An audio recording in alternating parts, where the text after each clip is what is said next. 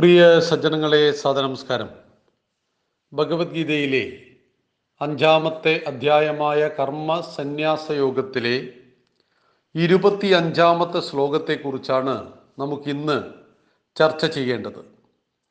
ലബന്ദേ ബ്രഹ്മ നിർവാണം ബ്രഹ്മനിർവാണം ഋഷയക്ഷീണകൽമഷാഹ ചിന്നദ്വൈതായതാത്മാന സർവഭൂതഹിതേരതാഹ.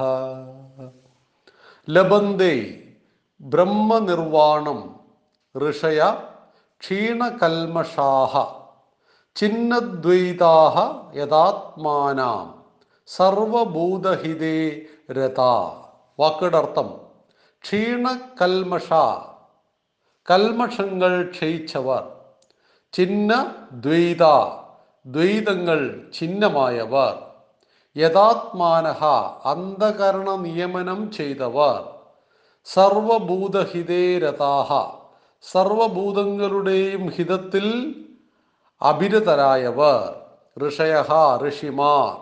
ബ്രഹ്മനിർവാണം ബ്രഹ്മനിർവാണത്തെ ലബന്ധേ ലഭിക്കുന്നു.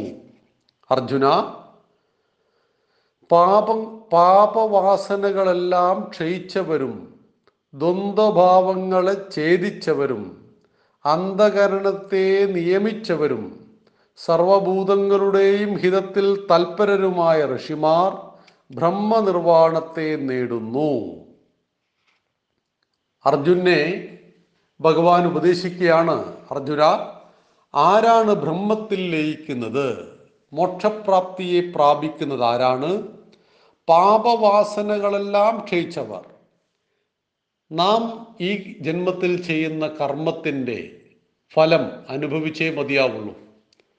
നല്ല കർമ്മത്തിന് നല്ല ഫലവും ചീത്ത കർമ്മത്തിന് ചീത്ത ഫലവും കിട്ടും. കർമ്മണ്യേ വാധികാരസ്ഥേ മാ ഫലേഷു കഥാചന.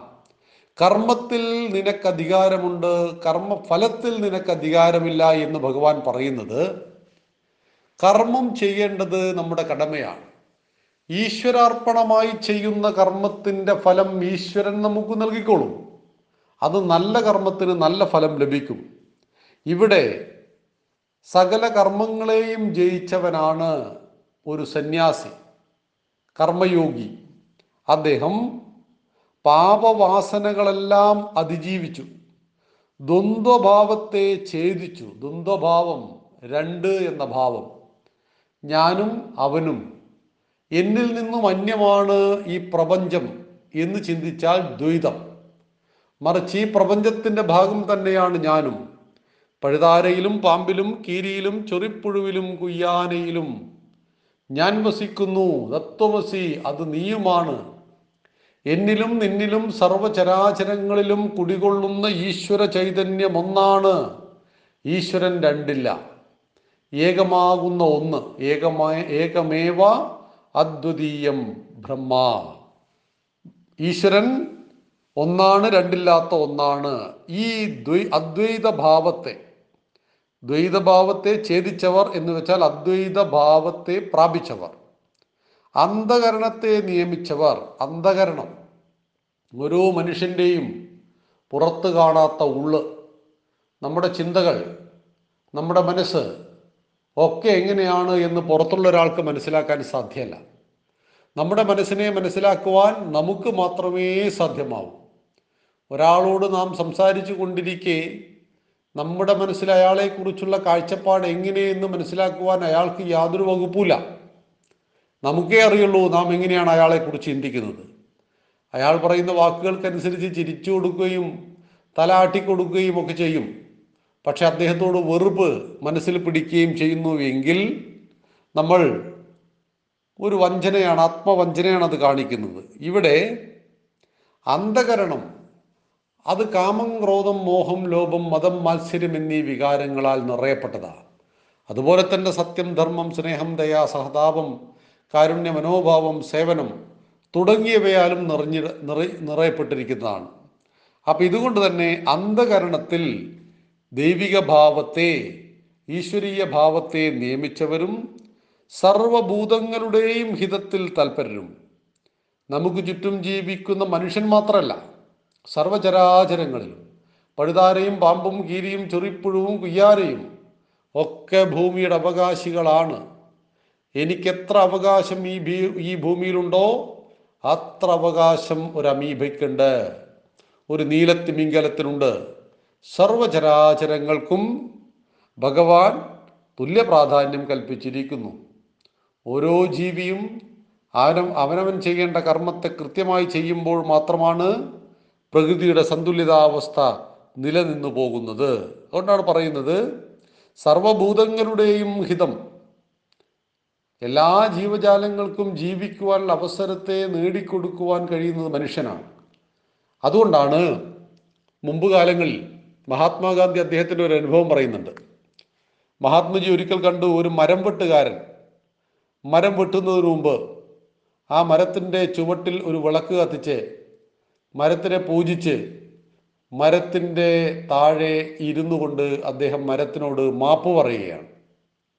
ഇത് കണ്ടപ്പോൾ ഗാന്ധി ചോദിച്ചു ഈ മരങ്ങളോട് മാപ്പ് പറയാനുള്ള കാരണം? അദ്ദേഹം പറഞ്ഞു കൊടുത്തു അനേകായിരം കിളികളും പക്ഷികളും ജീവിക്കുന്നതാണ് ഈ മരം. ഈ മരത്തോട് ഞാൻ മാപ്പ് പറയുന്നത് എനിക്കൊരു വീട് വെക്കണം. ആ വീട് വെക്കുവാൻ മരം വേണം. മറ്റ് രക്ഷയില്ല.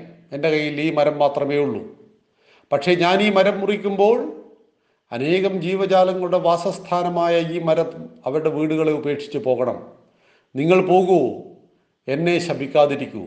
അല്ലെങ്കിൽ എനിക്ക് മാപ്പ് തരൂ എന്ന ഭാവമാണ് നമുക്കവിടെ ഉണ്ടാകുന്നത്. സർവഭൂതങ്ങളുടെയും ഹിതത്തിൽ എത്ര നിസാരമെന്ന് നമുക്ക് തോന്നുന്ന ജീവിയും നമുക്ക് മനുഷ്യനായി ജീവിക്കുവാൻ അത്യാവശ്യമാണ്. പാലും മോരും രാവിലെ തൈരായി മാറുന്നുവെങ്കിൽ നഗ്ന നേത്രങ്ങൾ കൊണ്ട് കാണാത്ത സൂക്ഷ്മാണുക്കളുടെ പ്രവർത്തനം നടക്കണം. വയലിലേക്കിട്ട വിത്ത് മുളച്ചു വരണമെങ്കിൽ ധാരാളം സൂക്ഷ്മാണുക്കളുടെ പ്രവർത്തനം നടക്കണം. എങ്കിൽ മനുഷ്യന് ആവശ്യമില്ലാത്തതായിട്ട് ഒന്നുമില്ല അതുകൊണ്ട് തന്നെ സർവഭൂതങ്ങളുടെയും ഹിതത്തിൽ ഇഷ്ടത്തിൽ നാം തൽപരരായിരിക്കണം അങ്ങനെ ആയ ഋഷിമാർ ബ്രഹ്മനിർവാണത്തെ നേടുന്നു. ഋഷിമാർ ഇങ്ങനെയാണ്. അവർ പാപവാസനകളെ ക്ഷയിച്ചവർ. പാപവാസനകൾ ഉണ്ടാവില്ല അവർക്ക്. ദ്വന്ദ്ഭാവത്തെ ഛേദിച്ചവർ ഞാനും നീയും എന്ന ഭാവമില്ല.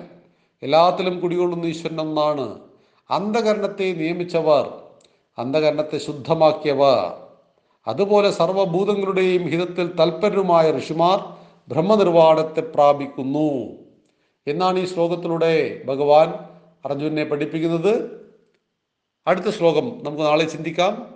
നന്ദി നമസ്കാരം. വന്ദേ മാതരം.